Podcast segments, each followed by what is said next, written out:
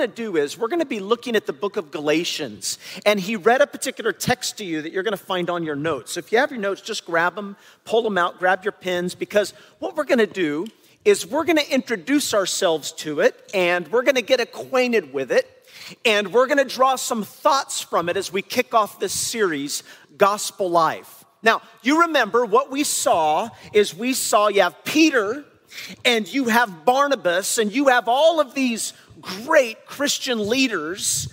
And in this story, they're being confronted by Paul about what it means to live in accordance with the gospel. Why? Because one of the things that we have to get as the church right from the beginning is that this thing that we call the gospel or the good news, it is the essential core of Christianity. In fact, I would say it this way. It is the thing that makes Christianity, Christianity. Now, here's what I mean. There are a lot of things that are true of Christians. There are a lot of things that you probably could say about Christians, or at least they should be true. For example, a Christian should be a good person or is a good person. A Christian is a loving person or should be a loving person, and that might be true, but that's not the gospel. What do I mean? Well, let's say that you came up to me or somebody came up to you and they came up to me and they said, "You're a surgeon. What do surgeons do?" And I looked at them and I said, "Well, surgeons, they wear green shirts." Well, you guys understand that's true, isn't it?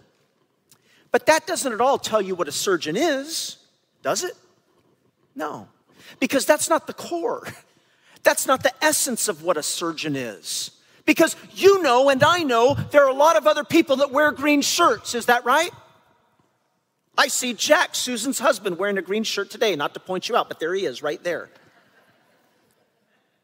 What I'm trying to say to you is this. The gospel is the thing that makes Christianity, Christianity. In fact, if I could put it to you this way, if you were to look at a bicycle wheel or a tire or a bicycle spoke, the hub of that spoke is the gospel. And there's a lot of things that emanate from the gospel. Of course, being loving or faithful or kind or truthful. All of those things emanate, but that's not what makes Christianity. Now, of course, the moment you act out of harmony with the gospel, you actually can no longer have Christianity. Now, you might have something that looks loving. You might have something that's humble, but it's not Christianity. And so here, you guys understand, when I say it's the essential core, what you've got to understand is here we have Paul. He's coming in and he's arguing with Peter, who is another apostle. He's another person who wrote part of the New Testament, and he's arguing with all of the leaders as to how the gospel has to be worked out and what it means to live a gospel life. And it's pretty important, as you can see, what the gospel is and how it's lived out. So that's what we're going to deal with over the next 5 weeks. And what I want to do today is I want to introduce the series, but I want to start first with understanding what that essential core is. What is this thing called the gospel? And then we're going to begin to talk about over the next 5 weeks how it's lived out or how it works its way out of our life. You guys ready? All right, here we go. Here's some principles of the gospel. Let's get straight first. Number one, write this down. The gospel, the Bible teaches, is the way that you and I get righteousness. Write that down. The gospel is the way that we get righteousness. Now, let me say this, because this is pretty important. In fact, if you go to verse 21, look at how Paul puts it when he's writing to the Galatians. Because, see, they've misunderstood the gospel, and he wants to make sure they're straight about it. So what does he say? He says, let's read it together. "I do not set aside the grace of God. For if righteousness could be gained through the law, Christ died for nothing." And the key phrase, by the way, there, you might underline it, "if righteousness could be gained." Because he's talking about the desire to gain what? Come on. Righteousness. And he says, the gospel is the way that you get this. Now, I realize I'm talking to modern people, so I use the word righteousness. And some of you are like, okay, well, you lost me right there, because righteousness, I mean, what is that? Righteousness is just some theological term. Some of you are looking at me going, that's just an old musty term. It's not relevant. You say, I don't even need to know about that. And I'm going to say to you right now, oh, yes, it is. It is relevant. It is relevant to every person. In fact, I'm going to take that a little farther. I'm going to challenge you with this thought. Everybody in the world is struggling to get righteousness. Everybody wants it. It's not old-fashioned. It's not obsolete. Listen, today you're seated here and you're after righteousness. Why? Let me ask you this. Why can't some of you look in the mirror? Why are some of you driven to work so hard and you're working like crazy? Why do you keep yourself busy all the time? Why are you trying to fit in with certain groups of people? What's going on there? I'm going to tell you exactly what's going on. That's an internal struggle for what the Bible calls righteousness. Now, the reason why we don't make this connection as North Americans is because in our culture, when we hear the word righteousness, what do we tend to think of? We tend to think of moral goodness. If I say you're righteous, what you think is, oh, well, you're a goody-goody. And somebody says, you're a righteous person, and usually you're like, oh, I'm not that righteous, I'm a little, not goody, I do something. And you almost take pride in that because when you say righteousness, you think, well, that means moral goodness. And I'm going to tell you right now, that's not really what it means at all. No. In the Bible, righteousness actually has to do with relationship. It means to be righteous in the Bible means that you're right in relationship to someone or to something. Now, I'll just give you an example. Think of it like this. If you're paying your bills, then you're probably in right relationship with PG&E. Is that right? Right? If you're paying your bills. Now, you understand, we're not talking about moral goodness at all, are we? No. If you pay your bills, you're right with Pacific Gas and Electric. And guess what? You're going to get what? Electricity and gas. But if you don't pay your bills, you're not right with PG&E. And what's going to happen? Power gets turned off. You're not going to get electricity. You get the idea. Now, here's the point. Listen to me.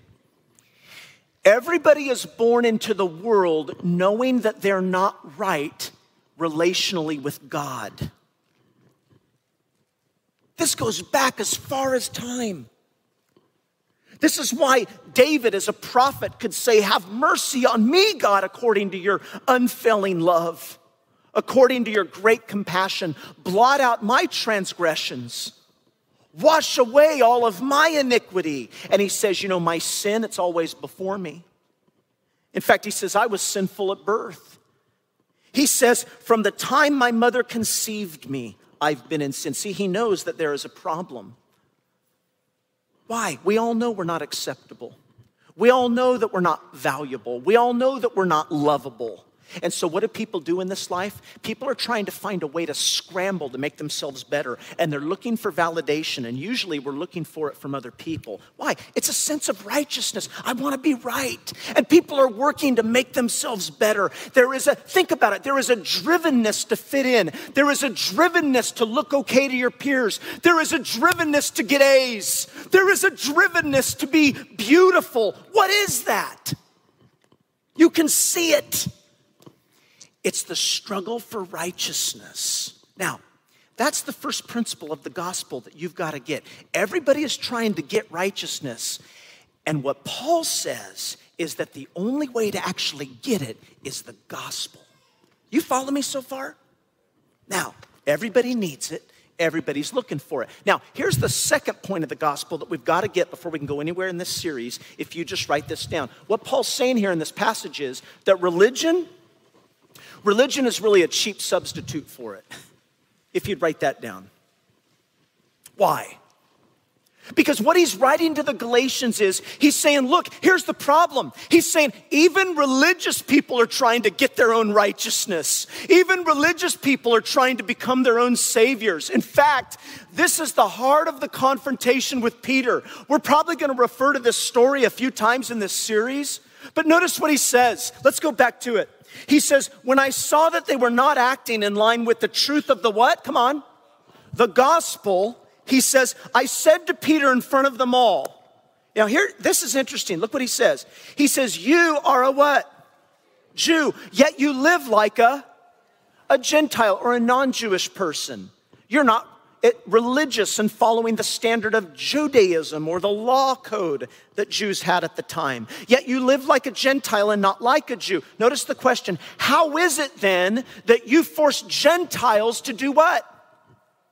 Follow Jewish customs. In other words, what's Paul saying to Peter? He's saying, Peter, why are you getting all religious?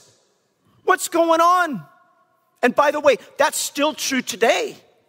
Christians today, depending on the denomination and depending on how it's manifest in many, many churches, most churches are trying to find a righteousness in many cases apart from Jesus. And sometimes we don't even realize we're doing it. How do we do it? Well, by saying you have to dress a certain way. I was a part of one church one time. I was actually a pastor at a church where some people called a meeting and took me before the senior pastor because I had facial hair, a beard, and they said, you can't do that. What is that? That's a desire to get righteousness on the basis of how I appear. You better wear that tie. You better follow that religious code. Or in some cases, it's Christians that reduce Christianity to nothing more than moralisms. What is that? That's religion. Now, I want for you to notice something here. If you go to verse 19, he says something really powerful. If we could look at that together. 2:19, he says, notice, let's read this one together. He says, for through the law, I died to the law so that I might live for God. Now, what in the world does that mean? You got to get what he's saying here. He's saying, when I was trying to earn my own righteousness by obeying religion, or by obeying the law, when I was trying to deal with my own sense of nakedness, my own insufficiency, when I was trying to deal with this sense of unrighteousness, he's saying, I realized suddenly I'm not really doing it for God at all. I'm actually doing it for Paul. He says, until I stopped trying to earn my salvation, I realized I was doing it all for me. Now, do you see that? Look, no, let's read it again. He says, but for through the law, I what?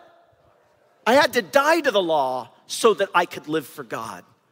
Let's just examine that. Through the law, what did I do? I died to the law. In other words, I had to die to thinking it's about living according to the law. I had to die to that thought. I had to die to trying to get my own righteousness by being good enough for God. And only then when I died to that could I start living for God. Why? Because listen to me, friend. It'll fool you every time, even if you're involved in a church. Religion is a cheap substitute. It's not what makes you actually right with God.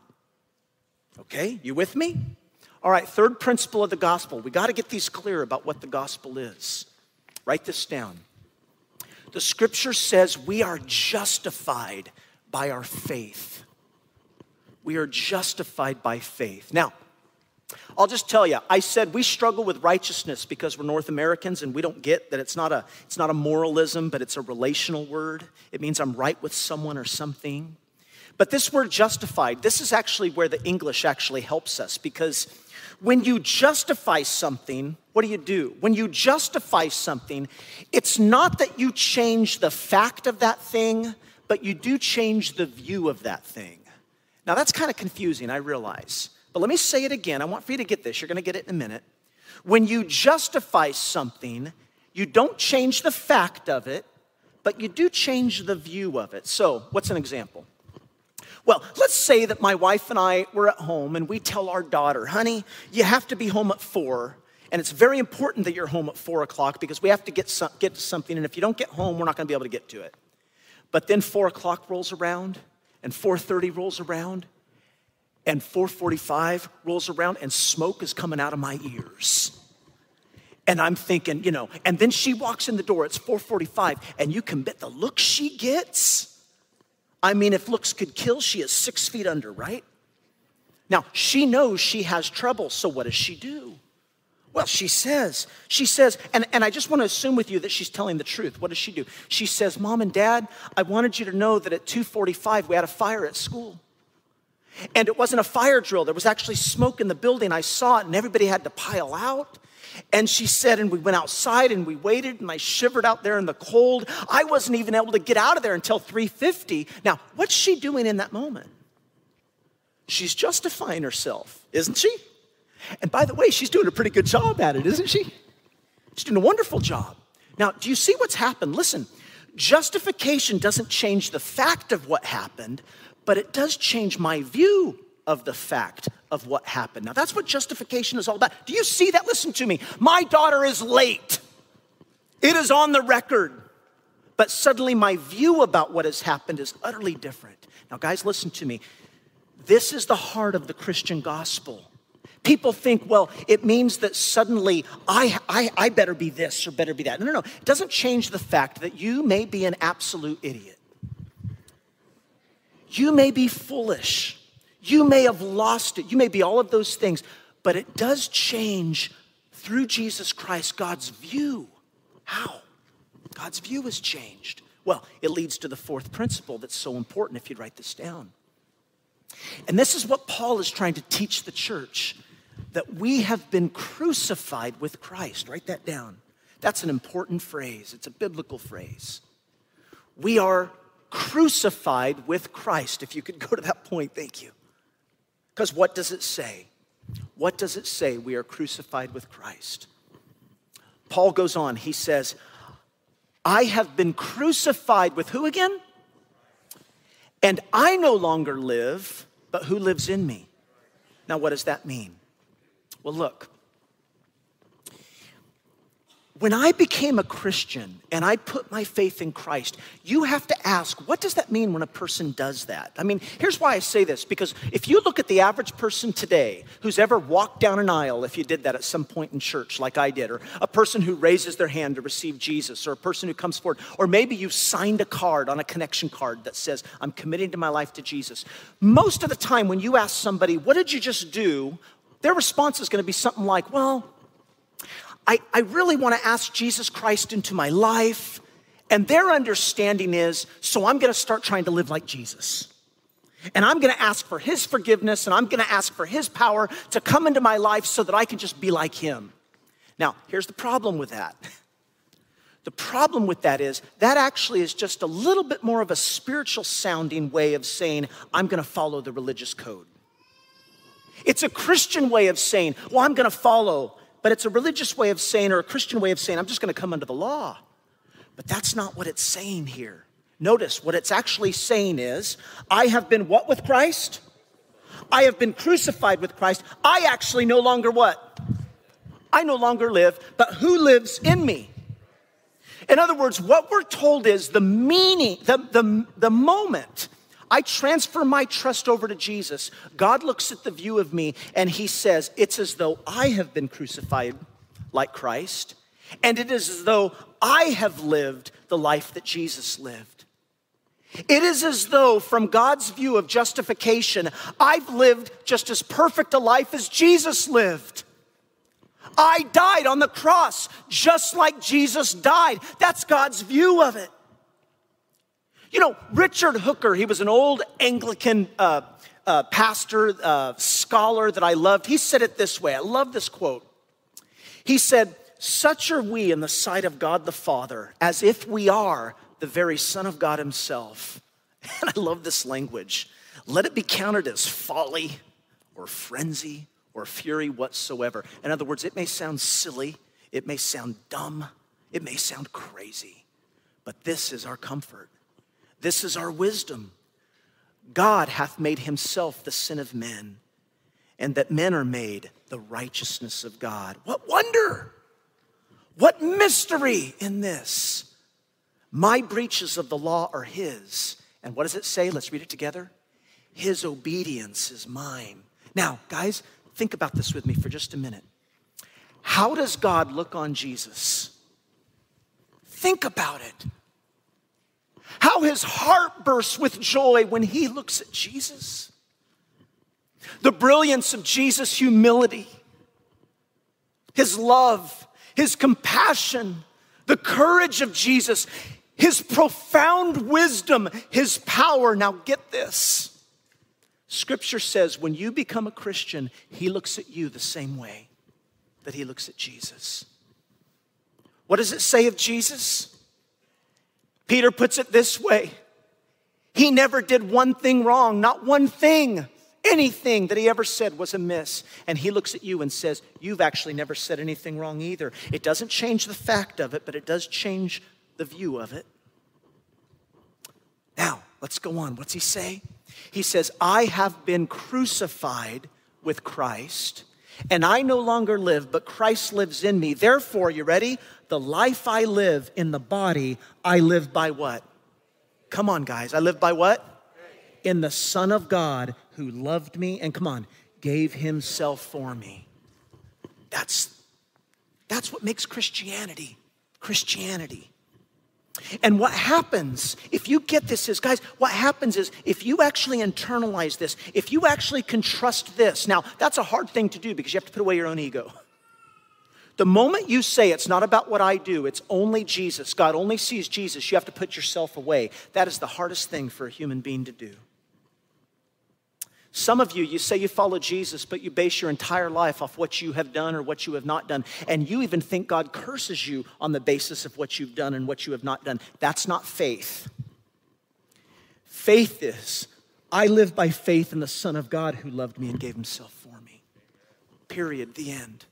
Now, what happens is when you begin to actually believe that, when you really internalize that and let that sink deeply into your heart, it actually has a transforming work within you.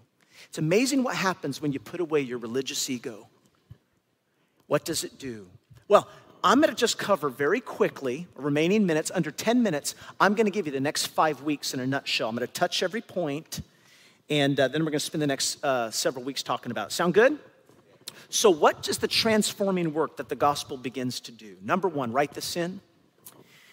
This gospel, when you understand it, first thing it does is it brings you into right standing with God. In other words, it brings you into righteousness. And by the way, that's what today's message is. It's about bringing you into a right place with God. I love this script. By the way, when I say a right place with God, let me tell you exactly what I mean. It means that when you're a believer, you're a belonger. What do you belong to? You belong to his family. Would you write that down? It means that the moment that you really transfer your trust over to him, you become a part of his family.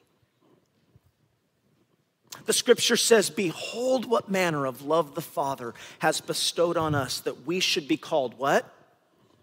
Children of God. Now, I realize some of you here today, you don't feel, maybe you're watching online, you don't feel nearly worthy of that you're a child of God, but remember what the word justify means. The word justify, it doesn't mean that you actually necessarily change the fact of something, but again, you change the view of the thing. You know, I just want to make sure I drive this home, so let me just go back to something. I just read this the other day. This really happened. There was a teenager in his school, and he suddenly hauled off and he slugged another kid, knocked him out flat, knocked him out cold. Crowd rushes up, as you'd guess they would. Teacher rushes up. The principal actually saw part of it. So he rushed in. The principal kind of grabs the kid and says, you're out of here. You're going to be expelled. What did the kid say? The kid looked at the principal and said, would you please look in his pocket? And they looked in his pocket, and there was a gun. And then they looked a little closer, and they saw the kid actually had a gun in the other hand. Guy said, yeah, I slugged him. But see, he was about to shoot somebody. Now, what is justification again? You don't change the fact of it, but you do change the view of it, how it's regarded, how it's treated. And what Jesus Christ did on the cross is so significant that it eclipses everything else in your life. It changes it completely how it's viewed. Guys, again, to be a Christian is to be justified. I have been crucified with Christ, he says to the Galatians. And I don't live anymore. Christ lives in me. And the life I live in the body, I just live by faith in who? In him. See, guys, why am I driving this home? You got to get this. It is so typical in Christianity today for somebody to say, well, you know, when you become a Christian, or ask, what does it mean to be a Christian? And you know what people say? They say stuff like this all the time. It's a big question. They say, well, it's when you make a promise to be really good. Or to be a Christian, it's when you really repent. I hear that one a lot. It's when you really repent. And, you know, all those things are involved. But I'm going to ask you, is that the essence of Christianity? No. Because becoming a good person is not how you become a Christian. Becoming a good person is the result. It's the evidence. It's the fruit. No, when you become a Christian, you are justified. It doesn't mean you suddenly stop being bad. Some of you in here, yeah, you're bad. But it does mean you're no longer viewed the same way. It means that sin can no longer bring you under condemnation. It means that you're accepted and you are righteous in God's sight. It brings you into the family of God. What is a Christian? Guys, listen to me. This is what makes Christianity different than every other religion in the world. Listen to me. I'm a student of religions, and I'm telling you, every other philosophy, every other religion would say something like this. They would say, well, you're a sinner, and you're trying to be righteous. People think that's what a Christian is. Or you're righteous, and you used to be a sinner. Or some people, it's like, well, you're 30% sinner, and you're 70%, Christian. Or you're 50% sinner and you're 50% righteous. Every other religion says you're either a moral failure or you're loved by God, one or the other. No. Here's what a Christian is. A Christian is an honored failure. A Christian is a righteous sinner. A Christian is a justified sinner. In fact, look at what this says. Paul puts it so starkly in Romans chapter 4 when he says it this way. And I'm going to drive this home. We got to understand what the gospel is. He says, now to him who does not what? Now let's stop there again. Focus on this. Now to him who what? Does not work, but trusts in him who justifies the ungodly. To him it is credited as what? Righteousness. What?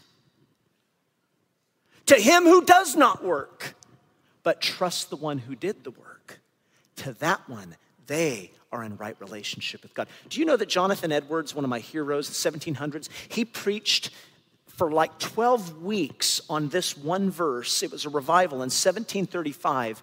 And so powerful is this scripture, it converted about a third of the entire city because of the power of what that's saying.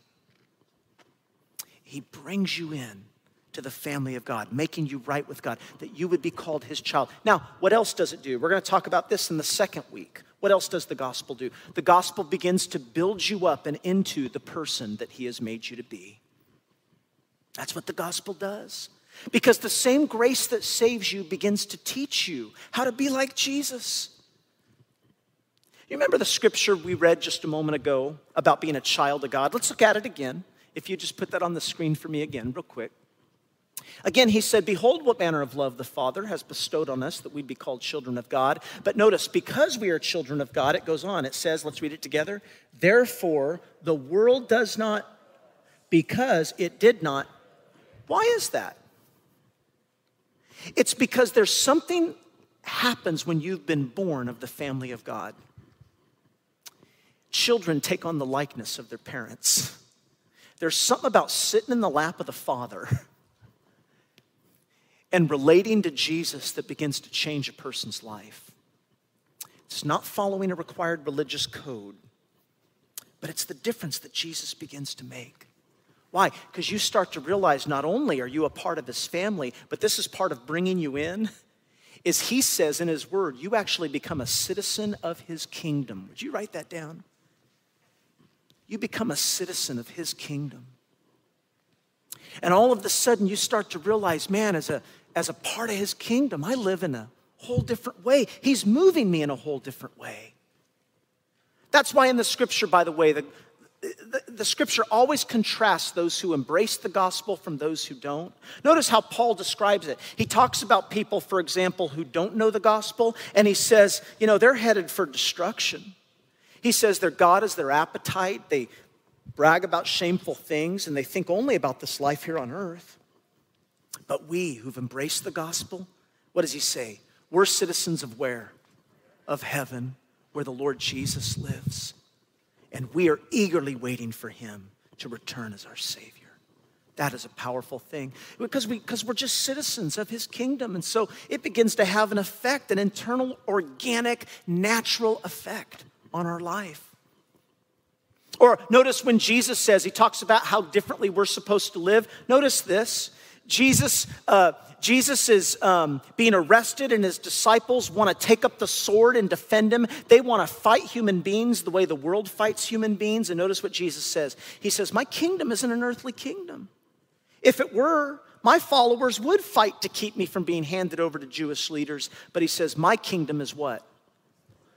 And see, what happens is that affects the ethic of a Christian. All of a sudden, the Christian, they don't act the way the world does. By the way, that's why throughout all that we've gone through over the last year and a half, we've been saying, no, Christians act differently. We don't respond the way that the world does to stuff. We have a different ethic. And then I'll tell you what else it does, and we're going to spend a week on this. This is going to be a great week, is the gospel begins to bridge you toward all people, regardless of their background, regardless of their ethnicity or their politics. Suddenly you fall in love with all people. Why? Because you've become a part of something that's so much more important, so much more eternal, so much more significant than the dividing groups that are in this life. The way that we group people in this life, God says, don't you understand? In my kingdom, that's all washed away. And you've now become a part of something more important than anything in this world. Why? Because he says, here's what happens. This is the most important thing in your life. Ready? Write this down. He says, you become a member of his church. No matter who you are, no matter what your ethnic background, no matter what your political views are, no matter what your personal struggles have been, you become a member of his church. And listen to me, friends, that is the most important relational aspect of your life, because scripture says you can't even be right with him without being right with his church. Why? Because his church is his body. In fact, he puts it this way. Those of you say, oh, I can be right with God, but I don't like what the church is doing. Well, you got a problem, and you're gonna have a bigger problem in heaven, because where do you think the church is going? No, what's it say? It says the church is the actual body of Jesus. You can't say I'm good with Jesus, but I got a problem with your body. No, look what it says. It says the human body has many parts, but many parts make up the whole body. Now, this is fascinating. It says, so it is with the body of Christ. Some of us are, and some are non-Jews. Stop right there. Don't you think it's fascinating that 2,000 years ago, he's dealing with ethnic differences and saying it doesn't matter anymore? It doesn't matter. And then he says, some of us are slaves and some of us are free. Now he's talking about workplace differences. By the way, slavery in the New Testament is not slavery as we understand it, but he's talking about hierarchy. He says, but we all have been baptized into what? One body by, and we all share that same spirit. By the way, this is why every week you'll notice in your notes a connection card. It looks like the one that is up on the screen here.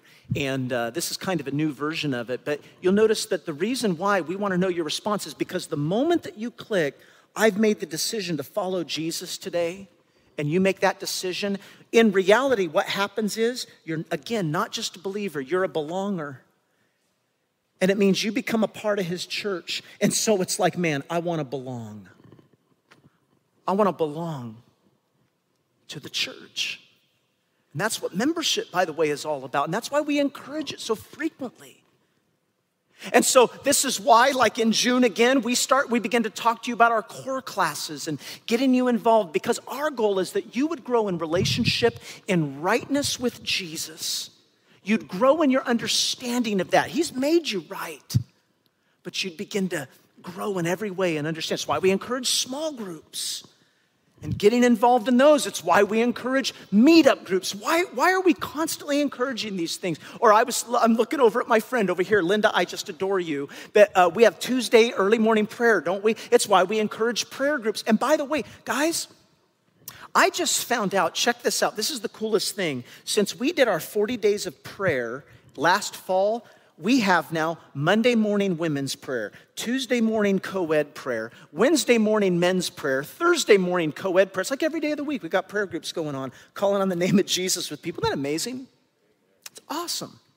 It's a cool thing. Why? Because people are saying, that's right, that's something you should clap for. You're the only one following the Lord right now. No, I'm just kidding. I'm just kidding.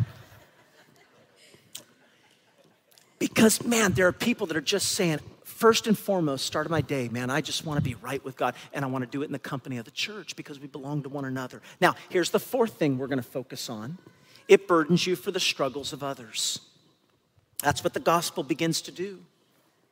Why? Because all of a sudden, through the gospel, you realize how broken you are. You start to feel broken for others. Notice Corinthians goes on. It says, if one part suffers, all the parts suffer with it. And if one part is honored, all the parts are glad. All of you together are Christ's body, and each of you is a part of it. And so what happens in your life is you begin to say, God, I want to love people the way that you love people. And what happens is, write this down, you become an instrument for his service. Because that's the gospel working its way out of your life.